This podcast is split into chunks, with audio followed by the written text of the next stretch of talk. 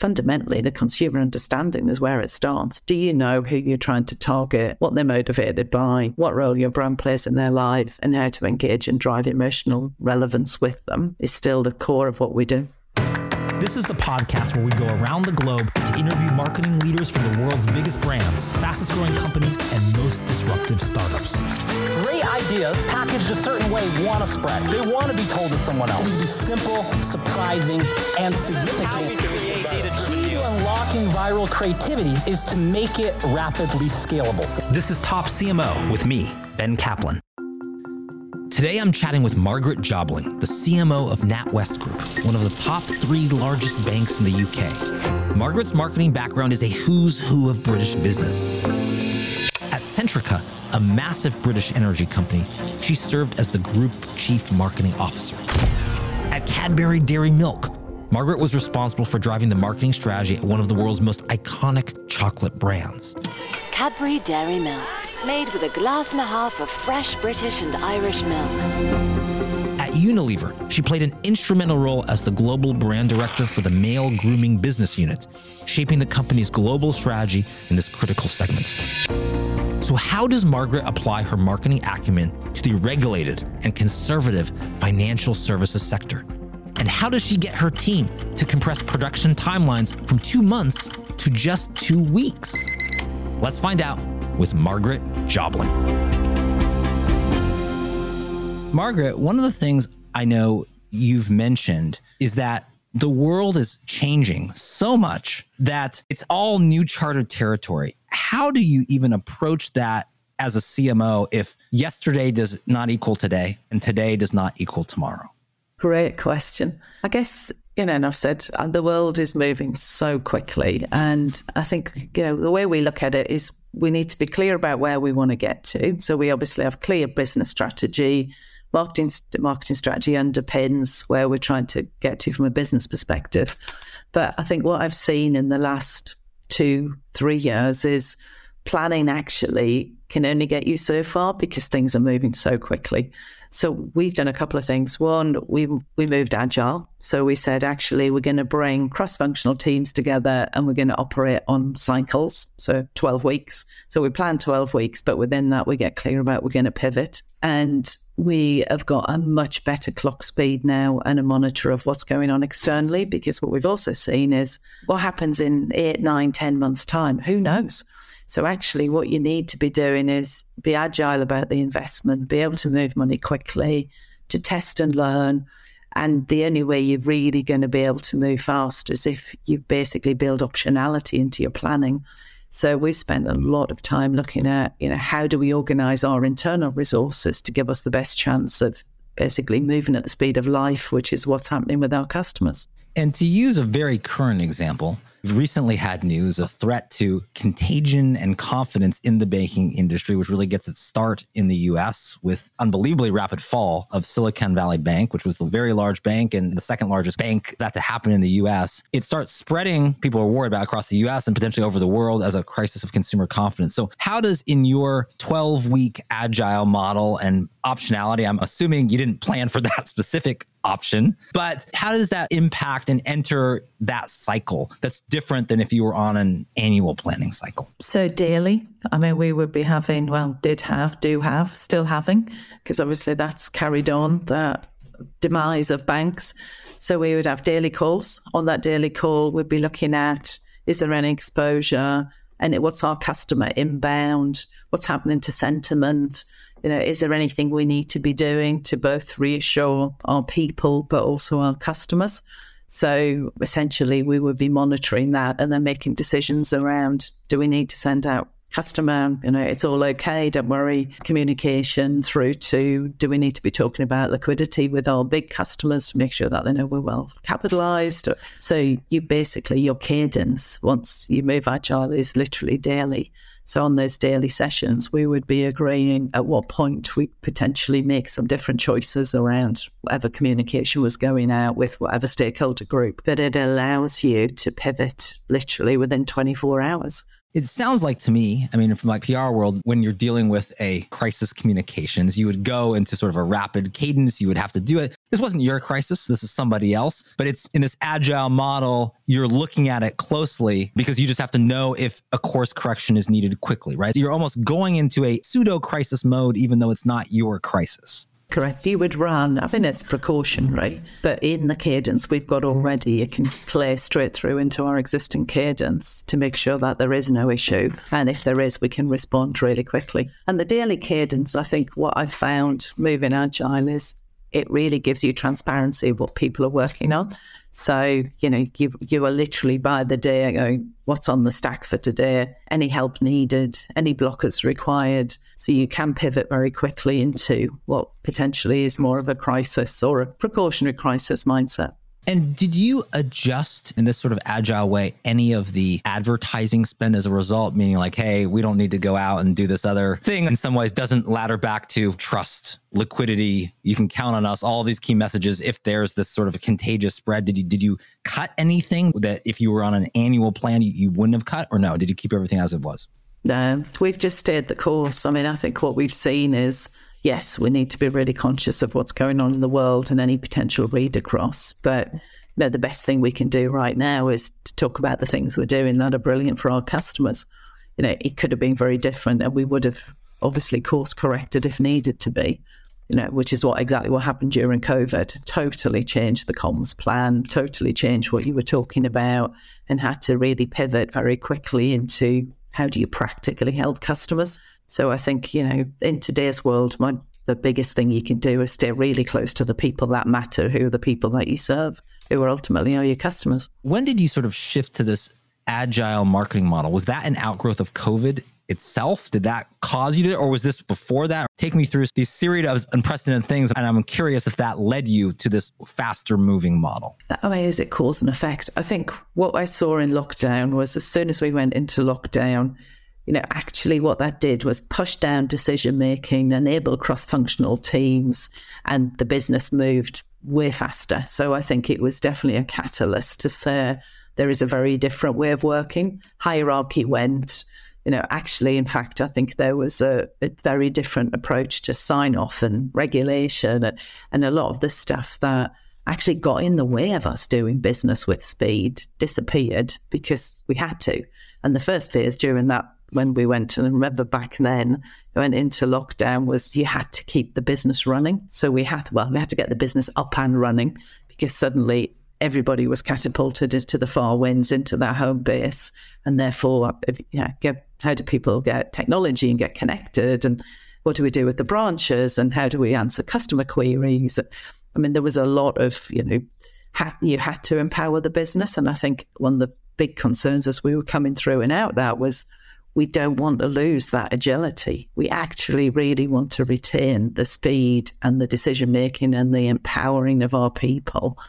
So actually during lockdown, one of the things we talked about was how do we then maintain that agility and move the business to a very different way of working. So it was during lockdown that we pivoted. When all of us went on lockdown for the pandemic, it created dramatic shifts in what was expected of our business culture.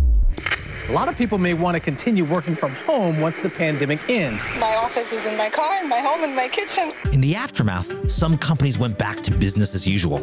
In others, like NatWest Group, Margaret tried to harness the faster responsiveness from the pandemic and keep it within her marketing team. Simply put, she thought the pandemic was an opportunity to get her team to think and act more quickly. What did practically mean? And there's other CMOs listening saying, gosh, I thought I had to do the annual planning cycle. That was the only thing I could do. Now I'm hearing we could do 12 weeks. What does that mean practically? What happens if today's day one, 12 weeks from now, we got to do this again? And what does it look like? And why 12 weeks? Why not 90 days? That's a quarter. Why not 6 months to get a bit more time? Just take us through the decision-making on that, because I think other CMOs would be interested. Yeah, I mean, we adopted what is the typical agile cadence. The bit I would say is it doesn't get you away from annual planning. You still start with because we are running, you know, a big multinational business where we need to be putting our hands up and saying we need this much money and these are the business priorities. And So what we do at the beginning of the year is go, what are the OKRs we're trying to achieve over the course of the 12 months? And then we basically break those down into 12-week cycles. So of those 12-week cycles, we then got 2-week sprints that sit within them. And over the course of those 12 weeks, we'll go, okay, if we want to get to, you know, whatever mortgage sign-offs by the end of the year, what realistically do we need to do in the next 12 weeks to build those plans? And then we're constantly at the end of the 12 weeks checking, course correcting, you know, adjusting and moving around whatever's required, whether that's money, resources, or, you know, the business priorities have moved on. So we'll be then relooking at, are those OKRs still relevant? But the OKRs for the function ladder and are totally interlocked with the business objectives and key results. So we essentially flow top to bottom. If this is what we're trying to achieve as a business, what is that? What's that marketing's take on that? And then how do we break it down into cycles? The cycles, what's interesting about it is this sounds new and different in the marketing space, but if someone's listening who's ever worked in a product space or an engineering space, it's very normal. They're like, I'm used to doing 2-week sprints. I'm used to doing all these things. So was it difficult to get buy-in in the marketing team or no? Because I think certain divisions, it's just not marketing, are used to working this way. I think there was a spectrum. So there was people who had already worked this way and absolutely embraced it through to people who would, and they would describe it as, I'm stood at the end of a cliff and you're saying jump and trust me, it'll be okay. And then when they jump, they said, the analogy someone used was it felt like I was in a washing machine. I was getting spun around and around and around. And, you know, we did a couple of things. We were very thoughtful around which bits of the function can't go agile because of the nature of the beast. So mandatory, for example, we took out of the work and said we'd run a separate team for mandatory because it's got a different set of requirements and therefore it's much harder. Doesn't mean they can't adapt some of the ceremonies and the ways of working. And we interlocked our cross-functional teams and pulled in people from other parts of the business, like data and analytics would sit in there. You know, we work and are still working in progress on how do we take the agency end to end, because I think the people who struggled hardest actually were our agencies, creative agency, media agency. So, you know, we've been testing putting creatives in the scrums because that'll accelerate our ability to do creative content and self-serve and improve the speed. But they found that particularly challenging. We're a global marketing agency too. Part of why people hire us is we've had a model and a system that's refined over time. There's efficiencies. We know how to work. We're supposed to be able to generate, whether it's creative or planning or buying or other things, more efficiently and effectively than you can because we're specialists in this. But then you're also looking at, this isn't their model to do it in this way. We need you to work in our model. And so how did you try to do that? Or did you have to change agencies? Did you have to have ones that were more performance marketing mindset? This is a little bit more of a performance marketing mindset than a sort of set it and forget it annual planning mindset. So we're still evolving it, I'm honest, Ben. I think we've tried. So what the approach at the moment is to take different scrums and try different models. So let's try a model where we put fully loaded all of that resource into a scrum. The challenge you've got with that is it's not scalable without creating an army of agency people that can then man-to-man mark us. So we're then looking at, do you have a planner that works across multiple scrums? So rather than being embedded and aligned totally to one. And where does, from an agency perspective, waterfall kick in? Because you can have creative resource to a point in the scrum. But then if you're looking at, you know, the templating and the productionizing of some of the, from a supply chain perspective, there is a point where it's more efficient to have that back end running across all the scrums. So we're still looking at how we evolve it and how do we keep it simple for the agencies, because, you know, we've exploded in terms of number of scrums, number of crosswork functional teams, people who are empowered to go do work. That then just creates a massive headache for our agency. So I don't think we've cracked it, but, you know, internally we've made massive progress because we've got full transparency. We know exactly what we're doing, in what 2-week it's going to get delivered. And we can then move money and resources, people and cash really quickly across the priorities. So what does it mean to have an agile workflow? Agile is an iterative approach to project management, typically in software development, that helps teams deliver value faster and with fewer headaches. Instead of betting everything on a big bang launch, an agile team delivers work in small but consumable increments, most commonly 2 weeks in length. Requirements, plans, and results are evaluated continuously, so teams have a natural mechanism for responding to change quickly. To do this in marketing, even within a big bank, a few cultural components are required.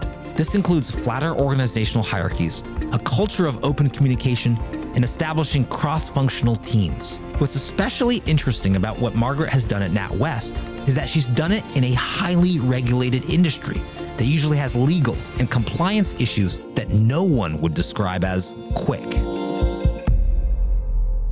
You gave an example of what is exempt from this, saying like, we're a big bank, we can't work in this way. What's an example of, let's say, an OKR that comes down, that filters all the way down, that's part of these sprints and these 12-week planning cycles? What's an example of that something you were working on? If I look at retail banking, we want to drive primacy. So to be the number one bank of use with our customers, because a lot of customers are multi-banked. So we'd have a primacy target, which had been set by the business. We'd then go, okay, what are all the ways in which marketing can support primacy? And therefore, what's our contribution to that in a cycle? So we might run 5 or 6 test and learns to look at how do we get customers to, deepen engagement with us over the competition. You want to be the primary bank. You might have 5 banks, but we're number one. So you want to deepen the relationship. And then when you say test and learns during the cycle, one thing that's different is that when you start talking about testing and learning, there's a little bit of a different comfort level you have to have with failure that sometimes people overlook. Meaning, if you go in and you're like more of a traditional conservative maybe approach, you'd be like, okay, we need to hit 90% of our stuff needs to be successful. We're successful people. We're a successful bank. We're a successful marketing team. Go be successful. But then you shift to this test and learn, which is something that we love. In fact, our agency, TOP, it's an acronym. It stands for Test, Optimize, and Perform. So you're speaking our language. You're saying test and learn. But you have to actually be a little bit more comfortable with, you're going to run some experiments that bitterly and miserably fail. And you have to be okay with that. And also, people want career advancement. They want other things. You're sitting at the top of the food chain. They have to know you're okay with that, to fail at something. If we've learned something fun, if we do it the right way, we don't want to waste money failing at something. But if it's advanced our thinking, that's good. So how do you get people to think like that? Because sometimes it's easier said than done. Yeah, let's do some experiments. Sounds great, but some are going to fail. Yeah, and I think there's a few bits for me. I think one, we don't talk about failure. You talk about every experiment is a learning experiment. So either it did or didn't do what you were expecting. So I think this, how do you get really clear on the empirical question you're trying to answer? How do you then upfront decide what the metrics are that matter, that you're going to measure? And actually then it's an outcome-driven conversation. Did it do what you expected it to do? You then need to wrap around that process, reward, recognition, and actually the mechanics where people can talk about what happened, did it turn out as expected or not expected? And you celebrate both good, bad, and ugly. And you talk about good, bad, and ugly because the way I talk about it internally is all of that is a learning opportunity. And actually by not sharing it, you're doing your colleagues a disservice because you're not giving them the benefit of your wisdom and your experience on things that you've tested. So, we talk a lot about experimentation. How do we, and we're looking now at metrics, which is number of experiments run, what was our success rate? What was our, learning from it? How do we archive that? How do you actually make that searchable for the department? Because we're running multiple teams who are serving. We've basically got three P&Ls in the business. Those teams are aligned to the P&Ls. We want to test and scale insight and learning quickly for when it's going well. So how do you serve that up and create the forums and the mechanics for people to do it? But you're right, culturally, you need to get very comfortable with it could go as right as it can go as wrong. And actually, that's fine. The analogy I'd use is almost like if we were surfers. On any given wave, you might get up and you might be surfing and you might fall miserably or you do something else. And usually, traditionally, you're like, okay, I want to get on the wave and I want to ride this wave and look at me and I'm in the curl of the wave and doing all these things. But you might fall. if we take this mindset, it's not like it's good or bad. It's just like, what did we learn? Like, how did the wave work? And what did we do? And what method did we use? And could we tweak that method? And it's neither good nor bad than we felt. It's just what happened. And you can't really get mad at the wave. The wave is just the wave. The wave is just what exists in the world. So you just got to go with it and learn about it. I'm trying to sort of say, you almost have to be a little bit dispassionate and say, we're scientists running experiments and to understand the world better. And as long as we're advancing, getting closer to that understanding, that's going to pay off. And any given experiment, that's okay because we have this bigger goal in mind that we're trying to get to. Totally agree. And I do think a lot of it is mindset, but you need a mindset, which is a learning mindset. You need a curiosity and you need to basically, be constantly looking at how can we improve it? How do we do it better? And not get wedded necessarily to the outcome.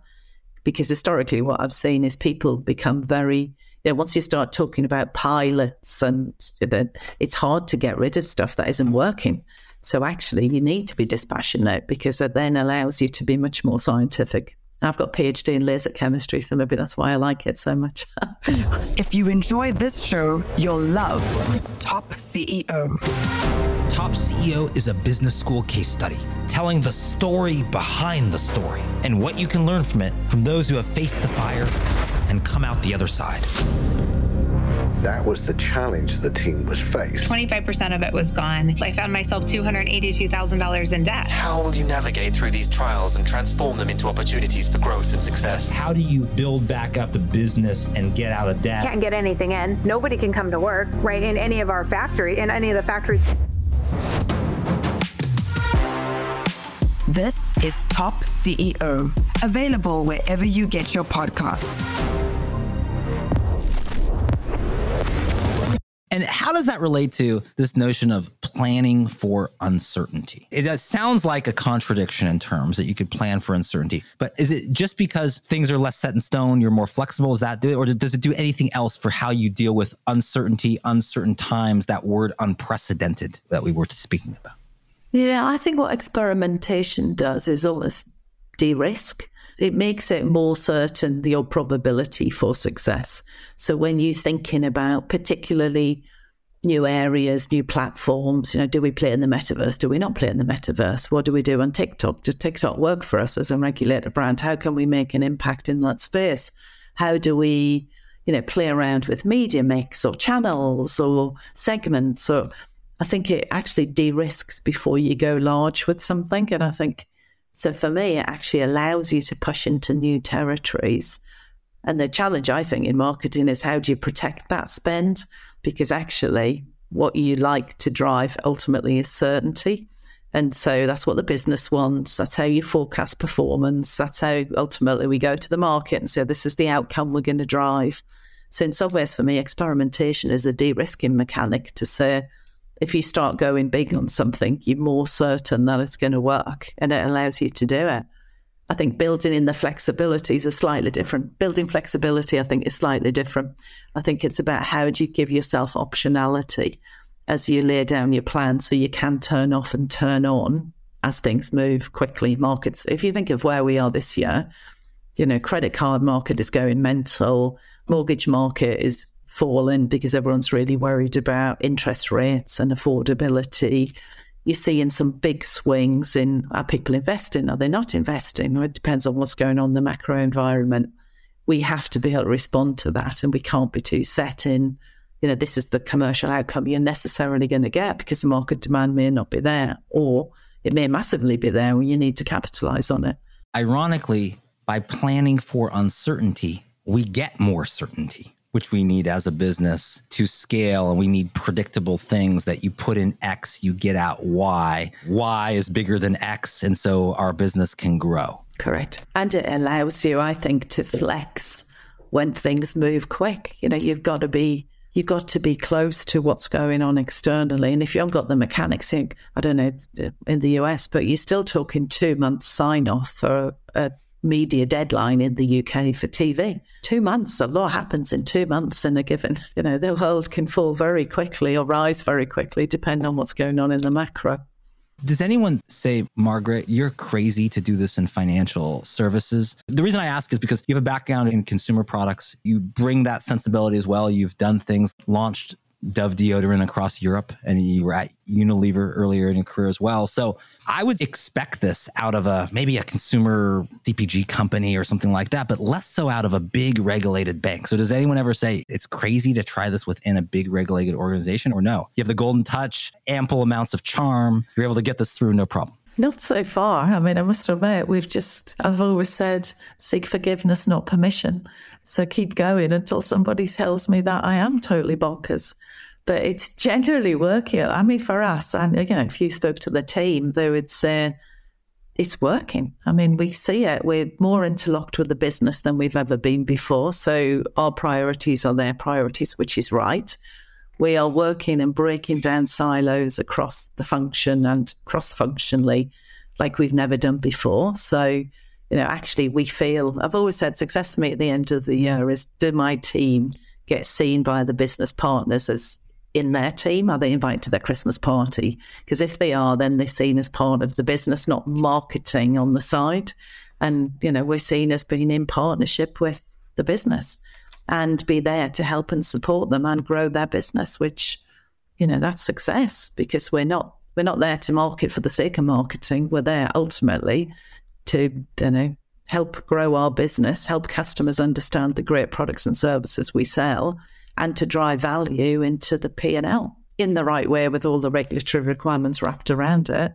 But, you know, actually, we're doing a better job of that than ever before. And that's built our internal trust, internal reputation, which then means that, you know, you get more money and therefore you can drive faster, better, you know, more effective growth.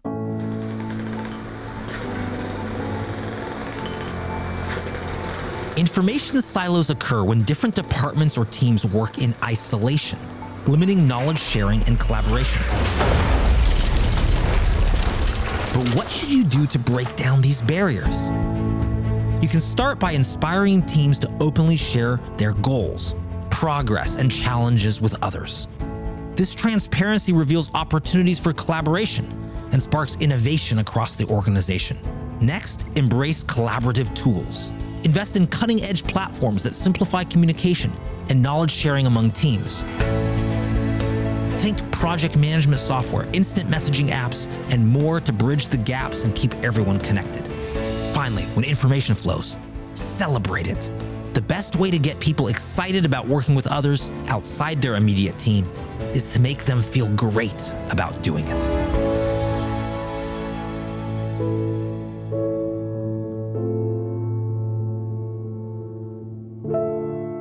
Banking has become more commoditized in recent years, where banks are generally offering the same types of things. How do you think about that differently from consumer products when you're doing things like a brand like Dove? What are the factors that you have to think about in your marketing to make the whole thing work that's different than on the consumer product side?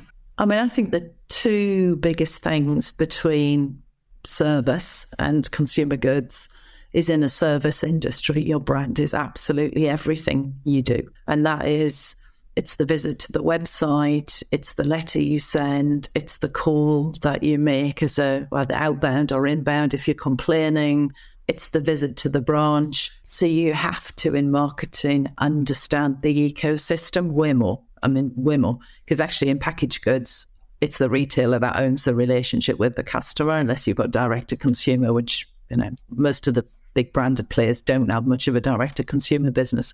So you need to be translating your brand proposition into customer experience principles, into design principles. So as those journey leads build out the design and the experience, you're looking at, how do you build differentiation? What's on the backlog that's going to make you different? What are you fixing for customers? How are you removing pain points?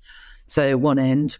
At the other end, I think the data that we have at our fingertips, you know, we know where our customers live. You know what products and services they've got with us. You can see their behavior. You can see them authenticate to come on the site. You know what products and services they haven't got. And we should be able to predict what they most likely will be wanting to take next and serve that up and help them on the journey to get to where they need to get to. So the power of insight, data, personalization, is a different league versus what you can do in consumer goods. So, you know, as a marketeer, you need to be more technical, I believe, in a service provision. You need to be raw. I mean, my best friend is the chief digital officer who's running data and analytics and thinking about, you know, how do we get the platforms talking to each other? How do you get the MarTech lined up? How do I drive performance measurement? Because we own the channels. You know, if you think of, you know, in life is I can see what my customers are doing, what they're spending their money on, and I can append with all sorts of data that says, you know, they like music or they go on holiday or, you know, they like buying Jimmy Choo shoes, and therefore the rewards you can wrap around it, the experiences you can wrap around it are second to none. So I think it's a very different experience working in the service industry and a banking. You know, I'd argue actually banks have got way more opportunity to differentiate. Shame on us if we don't, because we have the insight, we've got the data, we can see what customers are doing, and we play a pretty important role in their lives. Yeah, a life without money is a hard life, and actually we can really help people achieve their goals faster, better, in a way that, you know, you can't achieve when you're selling deodorant.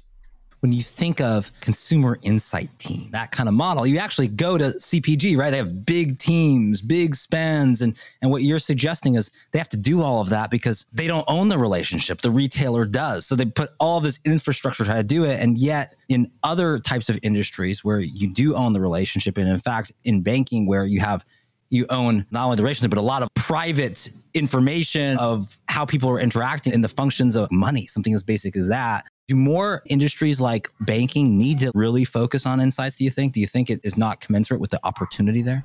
Yeah, I mean, I still think you think of one of the challenges though in banking is it's a series of products. So the legacy of banking is it would either be a series of products on different tech stacks or businesses that have been come together through acquisition. Or, so the biggest issue in legacy service businesses is single customer view, taking the power of all of that data to drive better action and really use insight into action.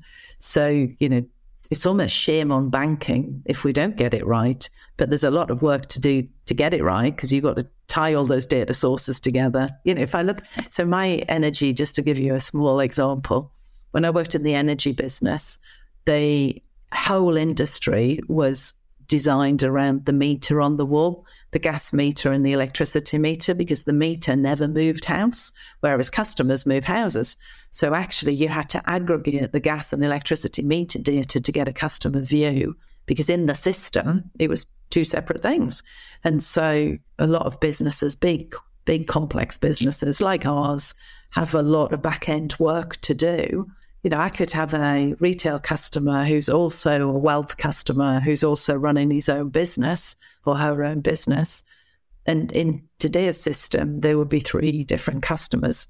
We have to be able to then bring all that together to say, I see you, I see your true value, I see all of your relationships with us, and therefore I can tailor what I do to be more effective and support you in more ways than ever before. But the back-end system has got to facilitate that, and the data's pretty powerful, but you still need insight. You still need to understand human behavior and how to change behavior and serve the right products.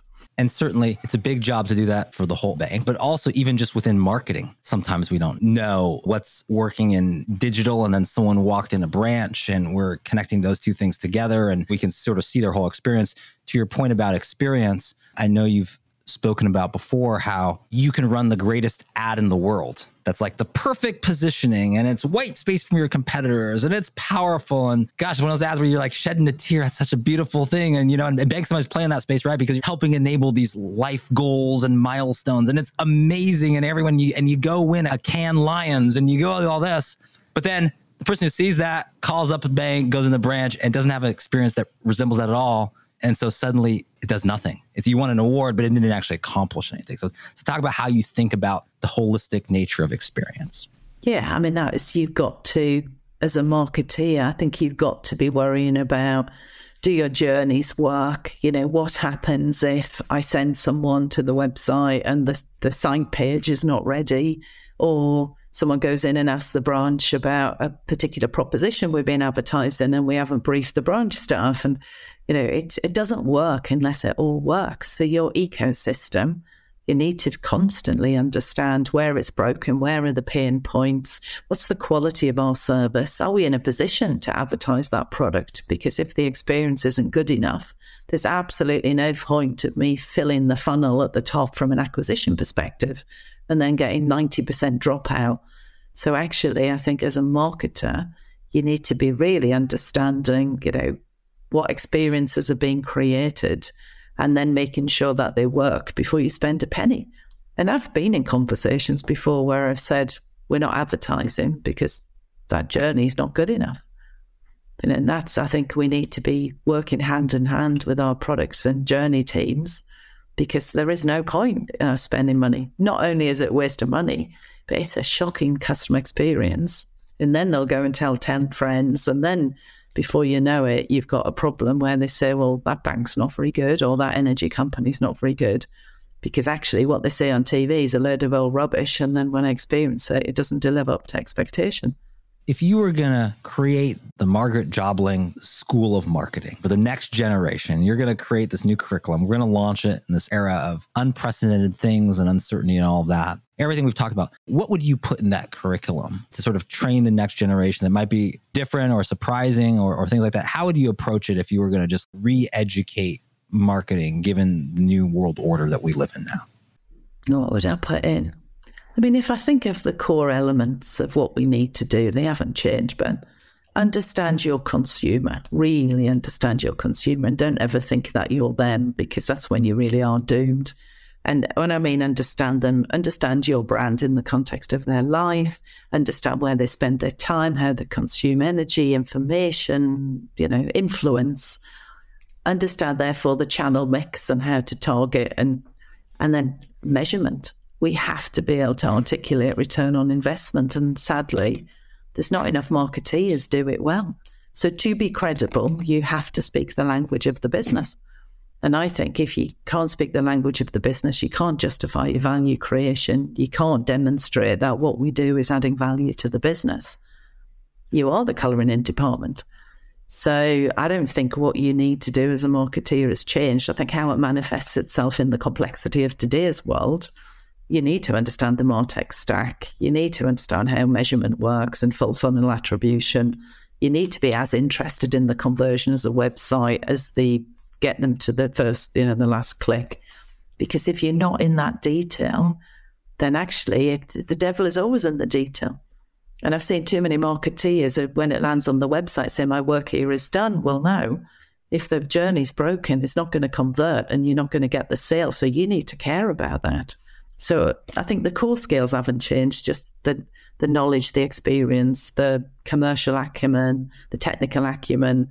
But fundamentally, the consumer understanding is where it starts. Do you know who you're trying to target, what they're motivated by, what role your brand plays in their life, and how to engage and drive emotional relevance with them is still the core of what we do. And in an era of uncertainty and unprecedented things and unknown, you also have the time dimension. So maybe you understood your consumer yesterday. Do you still understand them today? And do you in fact understand them tomorrow as well? Absolutely true. Absolutely. And back to, don't ever you think that you're them, because we are all doomed if you think you're the person that you're trying to talk to. According to Margaret Jobling, a successful marketing strategy in today's complex and uncertain world relies on a deep understanding of consumers, effective data utilization, and a focus on creating seamless customer journeys across all channels. But you've got to do this at lightning speed. So shorten your time horizon, be more flexible, take smaller bites, sprint, then reset, then sprint again.